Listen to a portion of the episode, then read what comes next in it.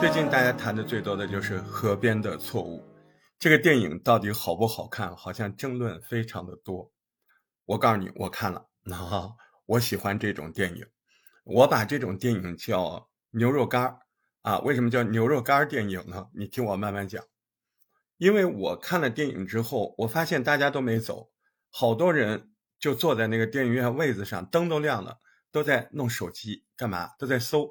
搜解读，搜答案，我一看我就想笑，因为我也是这个感觉。看完整个电影之后，那个脑子是懵的，人呢都有点不清楚啊，半懂不懂。哎，所以我觉得从这个角度上说，这个电影它还是挺成功的。没错，可能这个片子很多人说我看了啊，我我不喜欢啊，或者是怎么样，你会觉得那你是真的不喜欢吗？你喜欢的定义是什么？不管怎么样，这个片子让你牵肠挂肚，那不就是有点喜欢呢，对吧？从这个角度上说，这个片子它肯定长在我审美点上，我就喜欢这种啊牛肉干能嚼，越嚼越香。河边的错误，这种看着懵懵懂懂、一惊一乍的啊，看完之后可能要三五天才能反应过来的这种东西，说明它有咀嚼的含量。其实这本书我老早就看过了，我今天又翻过来看。这是余华早期的一个小说集，我手上拿这个版本，它里面有好几个故事。河边的错误原著其实很短的，不长。在我看来，你要看这个河边的错误，原著跟电影完全是可以互为对照的。那原著是我们现在看这个电影的注解补充，那电影呢是原著的扩充啊细化。哎，它不是完全一样的，它里面增加了好多东西。如果说你觉得你电影看完没看懂，那我建议你真的去看一下小说。那如果你以前看过小说的，你说我这个小说看过的，你一定要去看看电影，因为这个电影跟小说不太一样啊。在这个电影里面有小说更细致的内容的延伸，而且这个延伸，呃，据这个采访显示，你看，呃，网上有这个，嗯，余华对这些电影里面情节丰富的内容的肯定。就是余华本人觉得这样的创作也是挺好的，他甚至就说了嘛，他说现在那个结尾，我想比我写的要好，啊，当然了，开始之前还是告诉你，我们这么聊肯定会有点剧透，如果你是那种很害怕剧透，那你可以不听了，是吧？我做不到，因为我们要这么聊，肯定涉及到剧情哈，嗯，所以你要特别在乎那个，那你出门左拐，嗯。正式开始就说一下这是什么一个故事。这个故事呢，其实讲起来很简单，它不就是发生在河边的三起凶杀案吗？第一个是个老太太，第二个是一个写诗的诗人，第三个就是一开始发现第一起案子那个小男孩。刚开始看的时候，这个前半部分正常叙事讲故事，看着看着不对了，后半部分慢慢要发疯了。一直到那个朱一龙演的那个主角，那个警察叫马哲，一直到这个警察马哲，他那个人啊，整个被这几个连着的案子弄得就是活都活不下去，形容枯槁，对吧？一直到这儿，再到结束，看完之后，观众们最大的问题，我想就是，肯定都集中在这，这这个案子凶手到底是谁啊？那如果问这个问题的，我觉得你肯定是没看过原著。啊，因为现在看电影是这个感觉，就是搞不清楚，就电影里就没说清楚到底是谁干的这个事儿。有人说是老太太收养的这个疯子杀的，有人说是不是那个异装癖的那个理发师，还有人说可能就是马哲自己啊，他自己精神会怎么样。但是如果你看过原著，这个问题就简单了啊。小说里非常清楚，这三个案子的凶手。他明确的指向了那个疯子，你看那个疯子，他一离开精神病院，他一到河边去玩，好嘛，小镇上就开始死人，而且每次死人之后，那个杀人凶器都明确的在疯子手里，哎，他拿着，那那小说就是说明白，这个疯子就是凶手，这个就没什么好多讨论的。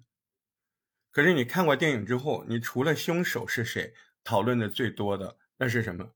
就是这个。朱一龙演的主角马哲，他的结局是什么？那有人说他是不是疯了？所以电影后面那么表达，也有人说他是可能死了，还有人说他不是急拿了疯子后面立了三等功了？那这一点，在小说里原著里面也是有明确交代的。那交代了什么呢？就是没有那么多可能。小说里面非常清晰的表示，最后那块马哲他是很理性、很清醒的，很有计划、很有预谋的，有条不紊的去开枪杀了那个疯子。杀完之后，他回去警局自首。啊，那最后呢，局长和老婆帮他摆脱了牢狱之灾，啊，就让人评估他精神病嘛。所以呢，原著小说最后讲的就是一个。非常简单荒诞，但是并不是所谓的意识流的这样的一个结局，那就是疯子三番五次的杀人，但是任何人法律秩序都拿这一个疯子没有办法，所以呢，尽管疯子杀了人，他还有机会啊，放松的、惬意的躺在阳光下。你看电影里也有啊，哎，你拿我有什么办法？哎，我这疯子，你别说我杀了人，我现在我就躺在这儿。你看那一条路上，他四仰八叉躺那儿。人骑自行车的也没办法，提着自行车跨过去，两边的人都这样，你有什么办法，对吧？他就是一神经病，哪怕是被强行的控制住了，送进了精神病院，还会因为各种原因又送出来，送出来之后呢，再次杀人，而且你看最后杀的还是一个小孩所以这个时候写这个的作者，他就安排主人公马哲以一种处决的姿态，他就是。代表太阳杀掉你，对吧？惩戒他，这个可能就是为什么整个小说在讲故事的过程中，对马哲这个人的刻画，在小说中呢非常利落，没有模糊。哎，小说中写这个马哲啊，没有什么情感心理活动，没有，也没有说马哲我要做什么行为之前我怎么想，没有这样的描写，因为他在小说的结尾，他肩负着对这个疯子。执行私刑这样一个责任嘛？那所以可能马哲在原小说里，他就是一个秩序，秩序外的秩序。他甚至你看他做整个那个执行的时候，嗯，就杀那个疯子之后，他很冷静啊，他还顺手买了一把香蕉，才坐船回单位，冷静的去自首，就是这种很冰冷、很理性的刻画。在我看，根本就是把马哲。他是一种刚才我说的那种无形的秩序，它是对疯子不奏效的法律之外的不成文的人肉法律，有条文的规矩无法约束，那我就成为规矩，它就是这样一个存在。但是问题就是这个故事它到了这个位置的时候，它没有结束啊，在这儿所有的人都必须有一个反问，什么呢？就是马哲你把疯子杀了，哎，这到底是不是正义？对吧？所以在小说的结尾里，那当年余华就给了这个故事一个特别荒诞的讽刺，那就是局长和马哲的妻子为了帮他脱罪，他们来精神精神科的医生啊，给他做精神鉴定。鉴定的方式呢，就是问愚蠢的问题，一直问你叫什么啊？马哲说：“我叫马哲。”你哪年生的？五一年。你哪年结婚的？八一年。等等等等。每次问马哲都这么回答，就正确的回答。你强调我没有精神病，你别这么对我。但是医生不管他，你只要回答的正常，我就继续问。啊，这样的鉴定一天接着一天，这个鉴定没停过。最后嘛，马哲烦烦了呀，都胡说八道了。所以呢，那个小说的结尾是医生照常在问你哪年出生的。马哲不说五一年了，马哲说八一年。医生问你哪年结婚的？五一年。医生说：“你叫什么名字？”马哲说：“说了一个名字，是他老婆的名字。一听是个女的，所以，哎，这个时候医生嘴角冒出了微笑。他知道他任务完成了，鉴定终于结束了，或者换句话说，终于可以判定马哲是精神病了。马哲就被带去了精神病院。于是呢，整个小说其实讲的就是这样一个荒诞的故事，就是法律它有一个巨大的无可奈何的一个死角，没有办法清理。”所以，主人公打破法律，清理了这个死角。然而呢，当他做出这样的选择的时候，他也违背了法律正义的目的，用不正义的方式去追逐正义，到底是对还是错？那这个时候就有一个问题了，就是马哲这样做，他到底对不对呢？啊，他是不是结束了恶呢？所以说，他如果就是惩恶扬善，那他就不应该受到惩罚呀。那不受罚的方式，就是要进入到自己打破秩序要清理的那个死角，那不就是变成疯子吗？然后完成这个无解的循环。你看，我认为啊，这个大概就是这个小说在大方向上的一个质问。为什么说电影对小说来讲是个扩容呢？因为这个其实里面有一些东西原来小说里没有，这个倒是给我们这种原来可能看过或者有点记忆的人带来了很多的快乐啊。说说有什么不同啊？首先，那个第一个遇害的老太太，这个呢。你可能需要用小说来补足电影。电影当中有一幕，那个老太太不是把鞭子递给了，哎，看到的像我们这种第一视角、观众视角，把鞭子递过来，然后自己趴在那儿。那这一幕被很多人解释成是不是那种性的暗示？我觉得，我觉得不太准确。这里在讲老太太，她肯定有那种，呃，我们说叫 SM 啊，就受虐倾向。啊当然，她的命运很悲苦。小说里面写到，她在十六岁的时候嫁到这个镇子，十八岁的时候就成了寡妇，守寡几十年，三四年前才突然收养了这个疯子。她把疯子当亲儿子照顾呢。那疯子刚来的时候，每天把衣服弄脏，她都给他一天换好几身。哎，但是渐渐的呢，他们俩关系呢，嗯，就是像你想的那样，对吧？就我在这儿，我就不能说了，说了可能过不了审了，就是很不像话，很不像正常男女，而且跨越这么大年纪，不能干的事儿，他都干了，嗯，他们两个都发生了啊，所以我不能，你们要好奇，你们自己去看啊，看原著。但是这个疯子呢，不但跟他发生了不能发生的事儿，而且，而且是就是每次发生完那些事儿，疯子还要打他。但是，所以他每天他们家里夜里都会传来那种哀嚎的求饶的声音。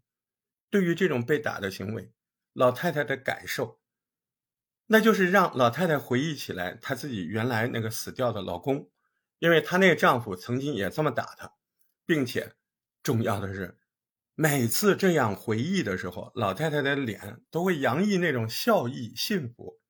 人家旁边人一问他，村子里人。担心他问他，他一说这个都挺开心的，那人家还问什么呢？对吧？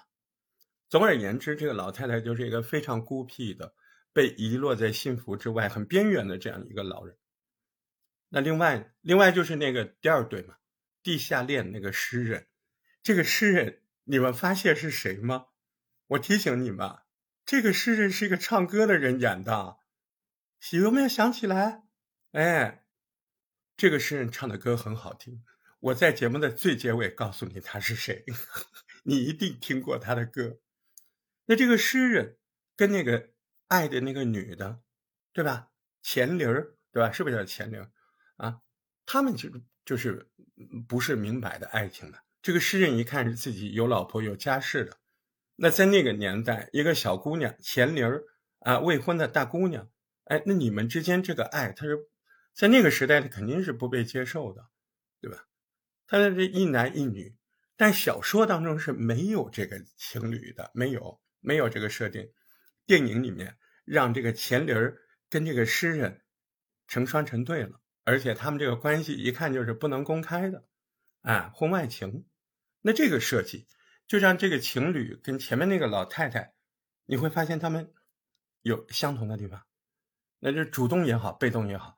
他们就是在某种程度上被隔离在主流之外，他不是正常的那种，对吧？这是第二组哈，第一组是老太太跟疯子，第二组是钱玲跟着诗人的这个隐秘的恋情。那第三组呢？第三，我觉得电影里面最精彩一个人物设计，就是那个异装癖许亮。这个人物在原著里很简单，没有提到他有异装癖，就是说这个人好像喜欢吹牛。后来被发现，他不是喜欢吹牛，他是看到的事情，看到别人干的事情，他就会觉得是自己干的。他仅仅就是出于恐惧，在第一次命案发生的时候，他刚好在河里钓鱼，然后他就目击了这个事儿，所以后来警察上门调查，他特别怕，特别紧张，因为他有那个臆想症嘛，他就觉得是自己干的，好像等待命运降临，然后说了很多次啊，这就是天意吧，这是就是什么什么。那后面两次命案，其实他都没有去现场，但问题是什么？就是他主动承认自己去，其实他根本没去。他看到了尸体，他怎么怎么坚定的承认，其实他就是出现了幻觉，啊，他意识有点不清楚了。在这种恐惧的支配之下，他怎么办？他自杀了。所以说，说到底，这个人是被巨大的对办案者的这些不信任、这些恐惧吓到了。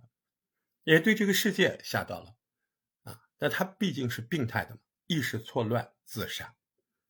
那梳理出这样一个设计，那我觉得他对结局提出了一个问题，其实也是形成了一组嘛，啊，但是电影里把许亮这个角色那设计的就丰富多彩了，小说里没有我下面讲的这些内容，电影里面这个许亮，他除了刚才那个臆想症之外，他还有。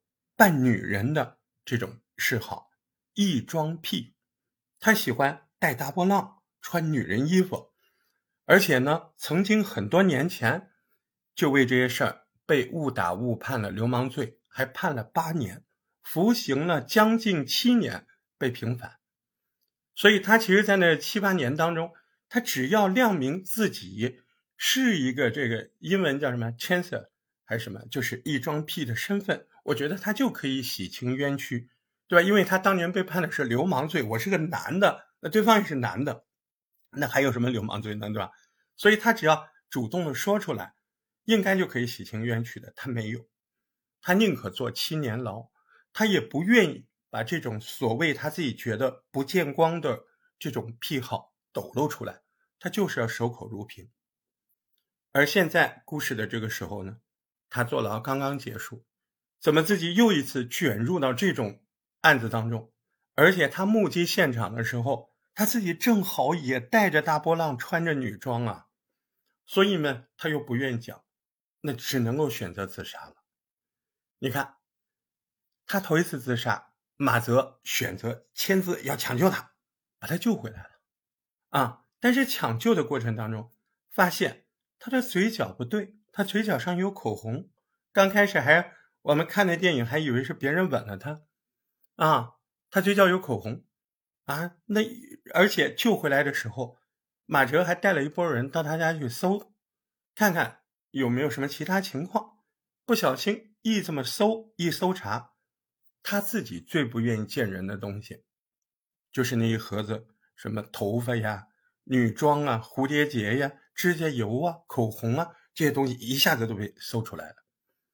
那事后呢？他不是被救了吗？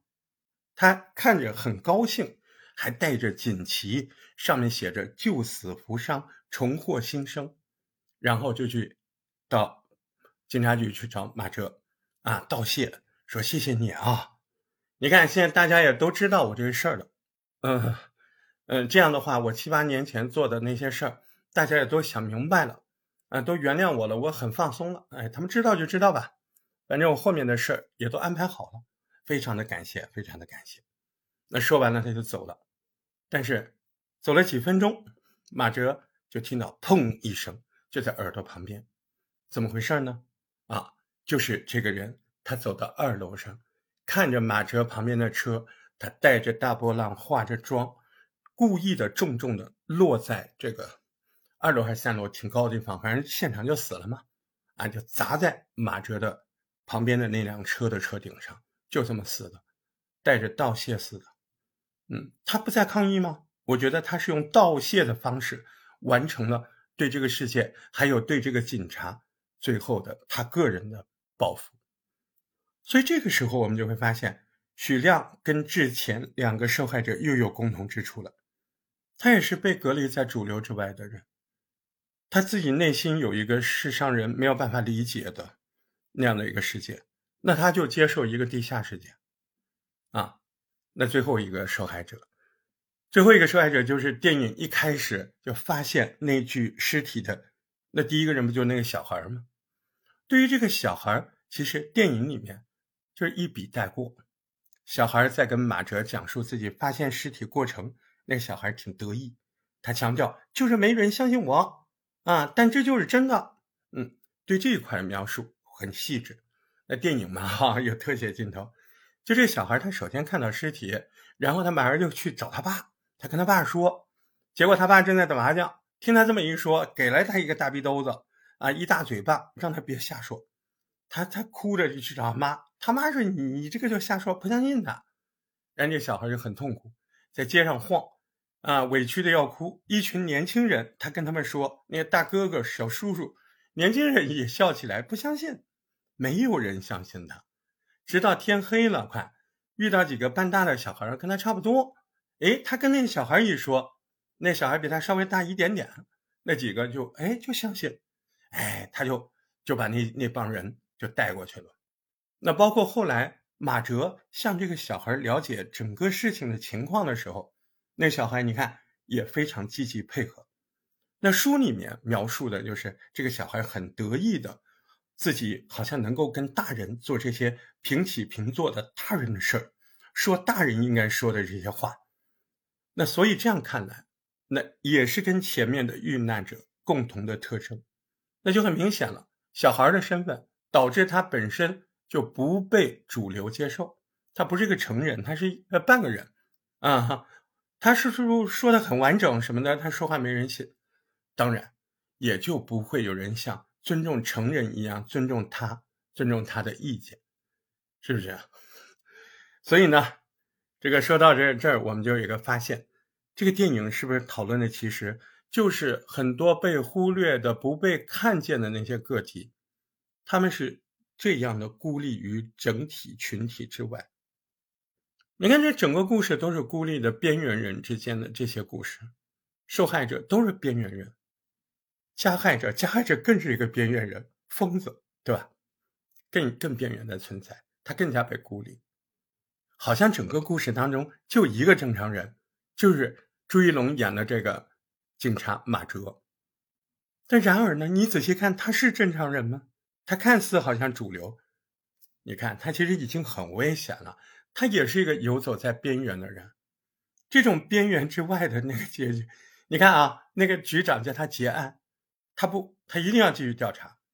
他渐渐的一步一步的把自己查着查着，把自己逼到那个边缘，或者他从始至终，我们可以说他根本就没有走过、走进过主流的世界，他没有当过主流的人，为啥？因为他叩响主流大门的钥匙，是不是那个所谓的呃，不知道到底有没有的三等功，他始终就没找到那个打开主流的钥匙。所有的人都不记得他有没有到底获过这个三等功，只有他自己老是觉得有这么印象，他自己有个三等功。于是呢，到最后电影在原著的基础上又扩写出来了。第二个结局是什么呢？这个扩写出来的就是原著是马哲杀了疯子，然后自己清醒的当了疯子。那电影呢？电影现在是等于提供了两个结局嘛，让你去想嘛。那第一个结局就是马哲抓了疯子，得了三等功，啊，也就是成了主流人的，拿到那个钥匙，啊，打开主流社会的钥匙。第二个呢？第二个嘛，就是马哲杀了疯子。然后理所当然的变成了疯子，那这个时候一定有观众说：“那最后那个温馨的画面，那个降生的孩子给孩子洗澡那个画面怎么解释？”嗯，那不就是他觉得马哲生了一个疯子吗？对吧？生了一个宝宝是疯子吗？用生了一个疯子宝宝这样的手法，哎，这个疯子，你看那个小孩穿着同款疯子的病号病号服。啊哈，孩子跟马哲本人都说直接疯了嘛？其实是一个意思嘛，对吧？孩子疯了跟马哲疯了是不是一个意思？他们共同的构成了结局。毕竟讲的还是那个循环，就是疯子杀了疯子啊，我杀了疯子，这些都是被安排好的。谁安排的疯子啊？疯子安排的，就是这样一个故事。这个呢，就是我觉得聊这个电影或者这个小说比较有趣的地方。想跟你聊的地方，其实这本书非常好啊，我我居然就淡忘了，我我还准备买呢，我居然都不知道家里有这本啊。其实你看，我老早看过，这不是炫耀，这是慈悲，我看过，我居然记不得啊。那我现在告诉你，这个里面这本原著里面《河边的错误》，它有四个小说，这些都是余华老师在二十七八岁时候写的啊，非常的自豪。余华是我们海宁人 啊，真的很有才。嗯，我再次的看的时候，我就想起来，我当年看这些书的时候，脑子里是没有一个人叫余华的，因为那个时候他可能没有那么出名。所以算不算是啊？等于说重新认识余华。那现在感觉余华老师年轻的时候，这个笔锋太冷峻，一整个的阴森森的，跟我们现在对余华。那个文风完全是大反差。你说看到这些文字，谁能想到，就是现在这样一个很温暖，呃，还挺潦草，然后每天笑眯眯的这样的一个人，会写这样的东西？哈，那我告诉你啊，这里面还有几个什么故事？这这另外三个都很有意思。嗯嗯，第二个故事讲的是一个出生寒门的书生，进京赶考。然后就遇到一个富家千金小姐嘛，然后两个人就相爱，相爱之后约好了要之后相见，结果呢几个月之后，这个书生回去了，去找那富家小姐了，发现人去楼空，整个那个庭院就是残垣断壁，就这样一个故事，啊，这个你可以去看啊，我不能讲的太清楚，对吧？然后下一个故事叫叫什么啊？下一个故事叫偶然视线，就是两个男的在一个咖啡馆里面。他们啊，亲眼看到了一场，旁观了一场凶杀案，然后就被警方收走了身份证，啊，这很正常嘛，对吧？但是警方，因为他们是目击者们，所以警方收了身份证之后还会还他们。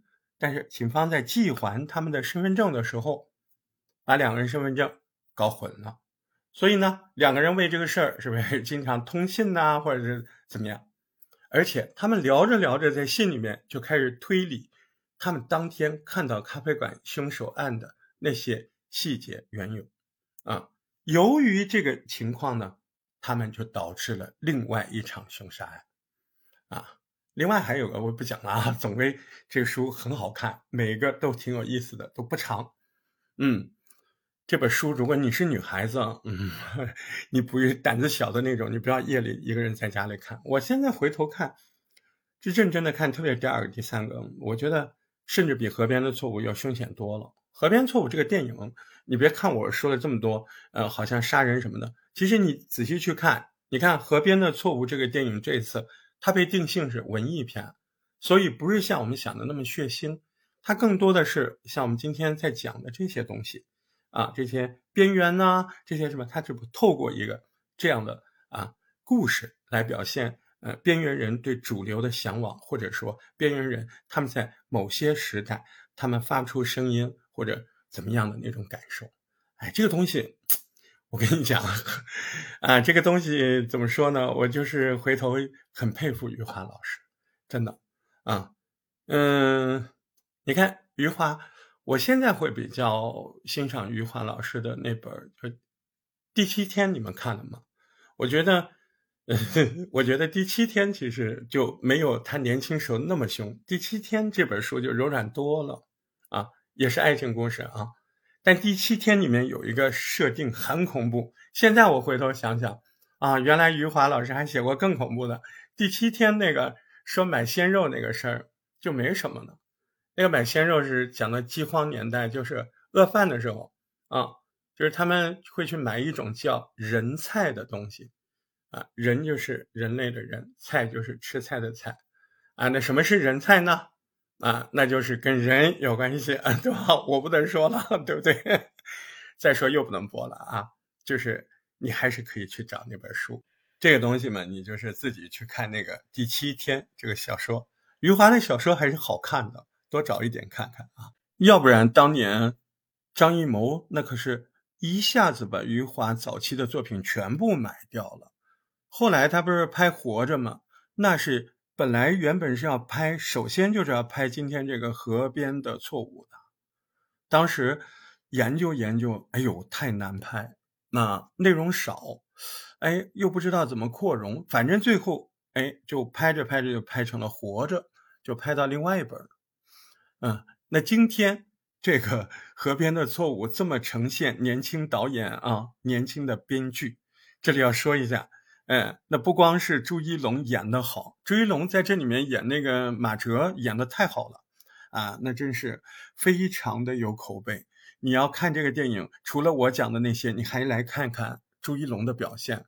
他把那个人啊，从渐渐的一个清醒到最后疯狂的演的太好了，真的。你要是倒过来看，你就觉得马哲是个疯子，哈，就这么厉害。那那除了朱一龙演的好。大家共同认可，还有就是这个故事编得好。我前面不是说余华都觉得这个编得好，嗯，我不知道张艺谋是不是非常后悔当年没用这个编剧。这个编剧他不但编得好，他演的还好。这个编剧叫康春雷，啊，这个电影里面的那个疯子就是他演的。